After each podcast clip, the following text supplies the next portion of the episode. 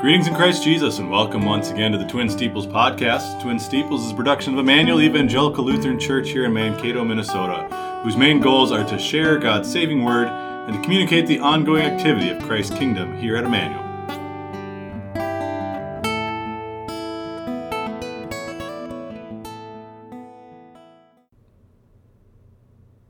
Thank you for joining us today. Today is Wednesday, October 18th, 2023. I'm your host, Pastor Joe Nauman, joined today by Pastor Neil Radical. How are you doing today, Pastor? Very blessed. How are you doing? Doing very well. Uh, this morning we're going to begin with a brief devotional thought based on 1 Timothy chapter 3. Uh, this is in our daily Bible reading from our Read the Bible in a Year program. Uh, you can find on our website.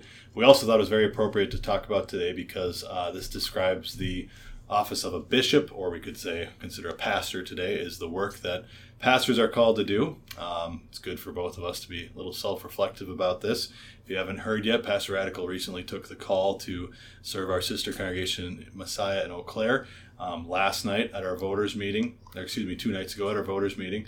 Uh, we called another pastor uh, to come serve us at Emmanuel. So it's good for us to take some time to reflect on well, what kind of a person should we expect our pastor to be? What are the qualifications that a pastor should have? Uh, and so forth. So I'll read this from 1 Timothy chapter 3. This is a faithful saying If a man desires the position of a bishop, he desires a good work. A bishop then must be blameless, the husband of one wife, temperate, sober minded, of good behavior, hospitable, able to teach not given to wine, not violent, not greedy for money, but gentle, not quarrelsome, not covetous, one who rules his own house well, having his children in submission with all reverence. For if a man does not know how to rule his own house, how will he care for that church of God? Not a novice, lest being puffed up with pride he fall into the same condemnation as the devil.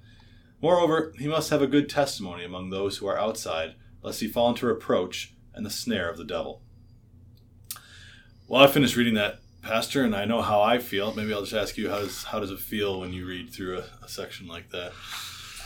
Well, as far as breaking it down, there's an internal reputation, there's an internal struggle that we look at within, and then there's an external view about the individual, the, the pastor, the deacon. So, both you would think that, you know, ultimately, I just think it's only by the grace of God, because ultimately, internally, you just think I, I could never do this because yeah. no one's going to be blameless, no one's going to be perfect.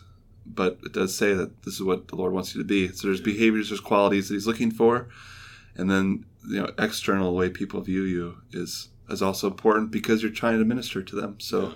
Um, yeah, those are two. It's a high calling. Yeah, I think it's very humbling when you read something like this because you think, boy, I am not all these things. I'm not the perfect pastor, and I think that's that's a really important expectation to have. Yes, Timothy is, or Paul's describing Timothy what the ideal should be, what the what the perfect pastor would be. But guess what? There is no perfect pastor, and there is no perfect congregation either. You know, and we're all sinners living in a sinful world. As we look at this, um, yes, there should be a a pastor should be upright and forthright and have good testimony among the those who are outside, right? So when people look at him, sometimes I've heard it said, you know, being a pastor is kind of like living in a glass house. Like you should, your it, it's a public ministry, it's a public calling, and in that way, yes, we live a public life. Like you, as pastors, we are expected to be held to a higher standard. Uh, scandals that take place in the church, scandals uh, with pastors are, you know, they're always a little bit extra uh, bad in that sense because it reflects upon the office to which they have been called, which is a, a high calling. And yeah, it's very humbling reading through a section like this, but also it's uh, it's also encouraging when you remember that yes, we are all sinners, that we're not perfect. So. So, what if we start the first four verses? Because those are more self reflective. Do you want to go through each one of these little phrases and just briefly talk about them? Sure. You already mentioned blameless, but talk about the husband of one wife. We are not into polygamy. so, the other point that's always made this that I was thinking of is, you know, the idea of female pastors. You know, yeah. this obviously excludes female pastors. If you're the husband of one wife, you know, and there Specific, it doesn't, it doesn't yeah. even, you know, the word, the Greek words, the Greek don't have the words man and husband. They just have the one word aner. And same thing with, with wife. They don't have the word woman and, or, and wife. They just have woman. Um, and so when it says a man of one woman, that's really, that's really all that says there. And that's what a, a pastor should be. So this verse, even though you might look at that and not immediately think proof passage that we should only have male pastors, that is what that's actually saying. Also, it's proof passage against homosexual pastors. That's right. Yeah, exactly. Yeah. How about temperate? Temperate uh, really has to do with. Um, it's like level headedness, isn't it? Yeah, it's, it's what's going on in your mind and being stable. You know, I think one of the most important aspects of the pastor is the stability that he brings to a congregation and the uh, the ability to calm situations down uh, when temperatures rise. Being temperate right. is helpful. What about sober minded? Well, obviously, when we think about being sober, you know, verse 3 says, not given to wine. So this is a different kind of sober minded. This would be like similar ways of being temperate as far as self control, but also sober minded would be um, clear headed thinking. You know, it's not going to be um, all over the place, but just being mindful of other people. I, I, have some people that I really respect that are just just very mindful of other people's thoughts and feelings and emotions, and that idea of just being uh, clear headed and uh, focused on what you're doing. Good behavior, obviously. Uh, behaving ourselves appropriately as God has commanded, keeping the commandments and being outwardly uh, outwardly keeping the law as God expects us to do. Um, obviously, that's a quality we want from our pastor. Hospitable, you know, caring for others, encouraging others. Um, when someone is in need or needs a visit from the hospital or a shut-in visit or something like that, someone who you know empathizes with them and wants to build them up, and encourage them. It's not something that we should have to force our pastors to do. We should, it should be a natural thing. Uh, able to teach, that's an important one. Yeah. I know that we talked we talked about that a lot when I was in SEM. That uh, we had at different times we've had people go through the whole program and then maybe didn't go on to be a pastor or teacher because they didn't have the gifts of teaching someone. Yeah. You know, and that's a tough thing, but obviously extremely important when it's a teaching ministry, yeah. a teaching and preaching ministry. You got to be able to make concepts clear and share share the truth of God. That's so much what we do. You know, maybe the average listener doesn't think of that, but as pastors, we're just teach we're constantly teaching the truths of God's word. That's what we do, whether it be in seventh and eighth grade doctrine class, eleventh and twelfth grade high school religion, whether it's in chapel. That's what you're doing is really teaching. That's what the sermon is every weekend. Is really just a 20 minute lecture in many ways. Out in the community. Out in the community, the adult instruction classes that we do, we have people coming in and we teach them for an hour straight from God's word. You know, so uh, when we do counseling, really what we're doing is we're hearing people's problems and then we're counseling them, teaching them God's word, yep. what God has word has to say about that. So, you know, so much of what we do is is just teaching. Um, what are you gonna say with your family life too? Really, a, yeah. a, parent, you know, a Christian. Really, all of us should be teaching. But what's what? So I guess a little quick tangent. What makes this different than our normal Christian life?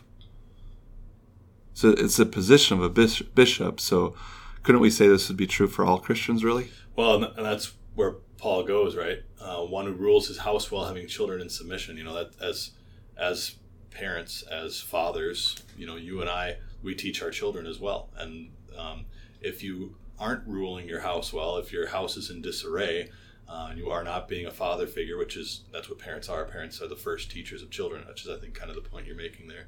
Um, par- parents are the first teachers of children. If that's not going well at home, how can you expect that to go well in the church where you have, you know, not the same intimate relationship as you do with your own children? Right. Not a novice. Not a novice, yeah. So that's uh, not a beginner, you know, and that's uh, that's largely, I believe, why we have the long extended seminary just, process that we thing. have. Yeah. Yep. So if you're not familiar, post secondary um, education for uh, a pastor means four years of college after high school, um, including years of Greek, Hebrew, dogmatics, symbolics, all in college. And then after that, even, there's three more years of seminary, and where you get even more in depth in many of those topics. Uh, and other topics as well. Homiletics and all the homiletics, pastoral theology, uh, yeah, counseling and so forth. So, yeah. uh, by the time you get all the way through school, I took I, it took me one extra year because I uh, didn't start out in the preaching program, so I ended up. Let's see, I was sick. I was 26 by the time I graduated, right? So, you know, by that time, they say you're. By the time you're 25, your brain's fully developed, right? Isn't that what they say? So, some people say that. um, so, not a novice, you know, who, someone who is experienced, and you know, that's why we have vicaring programs, so they get experience from that. Um, so, it shouldn't be somebody just willy nilly decided I want to be a pastor you know, and they don't have experience, they don't have the head knowledge, they don't have the um, the the ability to study Greek and Hebrew and so forth. So it's um, our our studies are extensive, but that's in accordance with what First Timothy teaches us: is you should not be a novice. Uh, you should be uh, uh, very familiar with what God's word says. The last phrase there: a good testimony among those who are outside, lest he fall into the reproach and snare of the devil.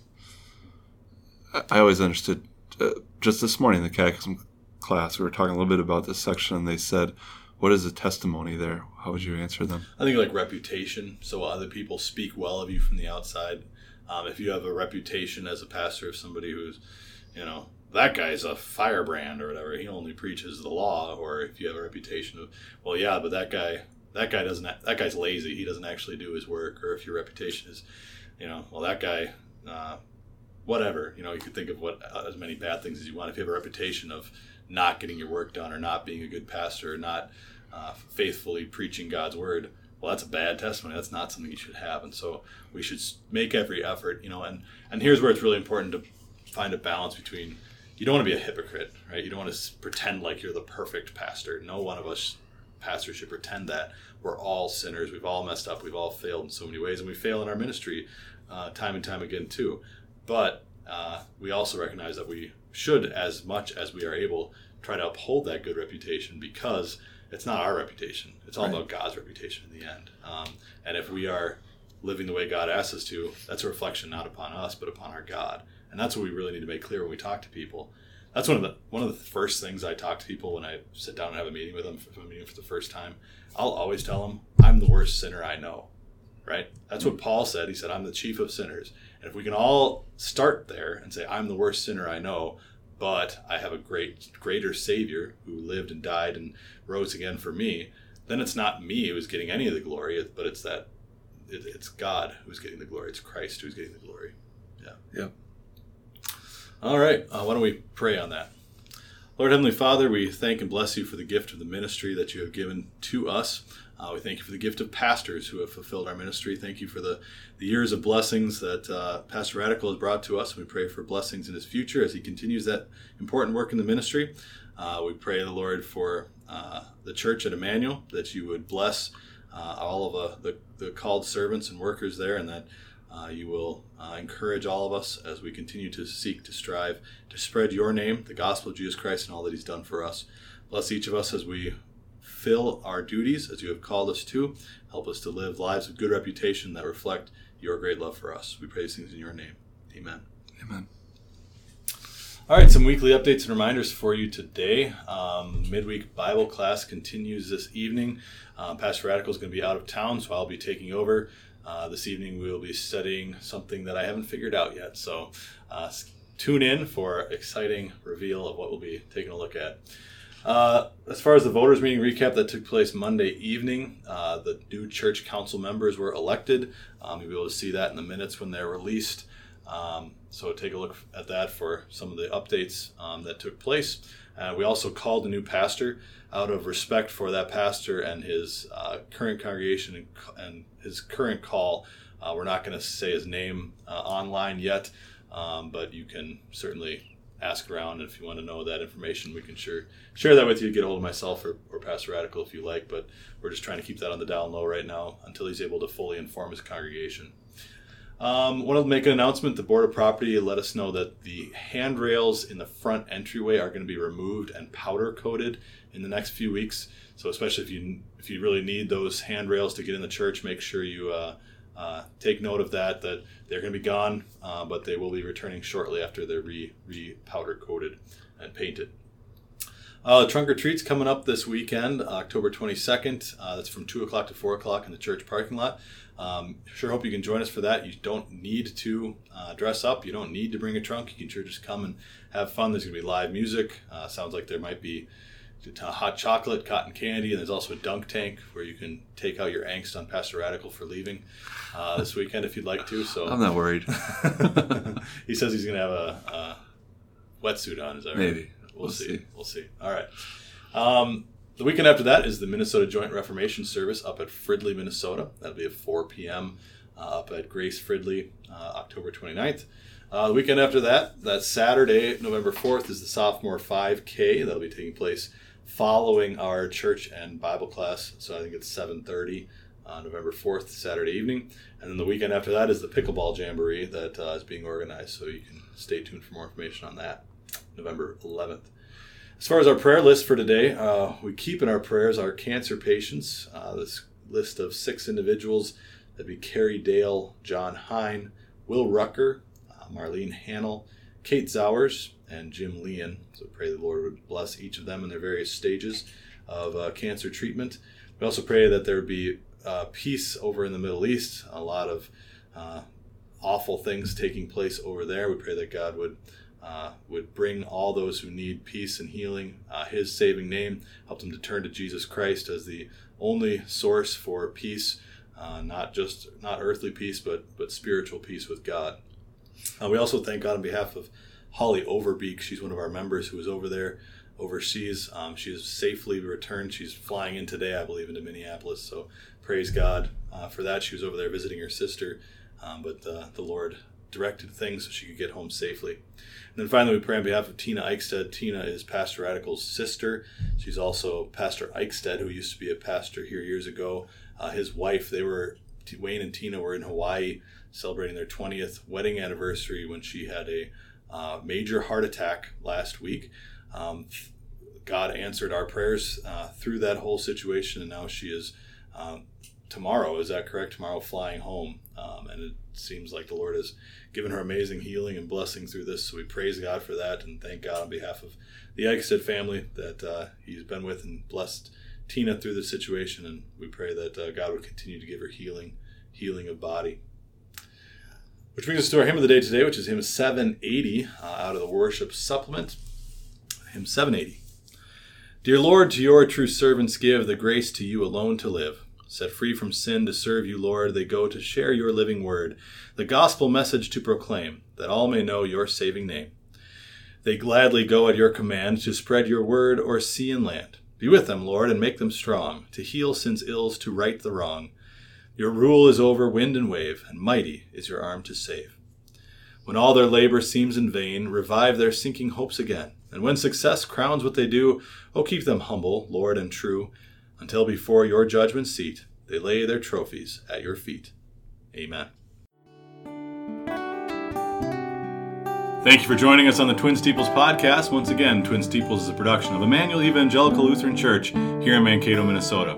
For more information about the ongoing activity here, we'd invite you to check out our website, emmanuelmankato.org. Until next time, may God bless and keep you, and may you always remember, Emmanuel, God is with you.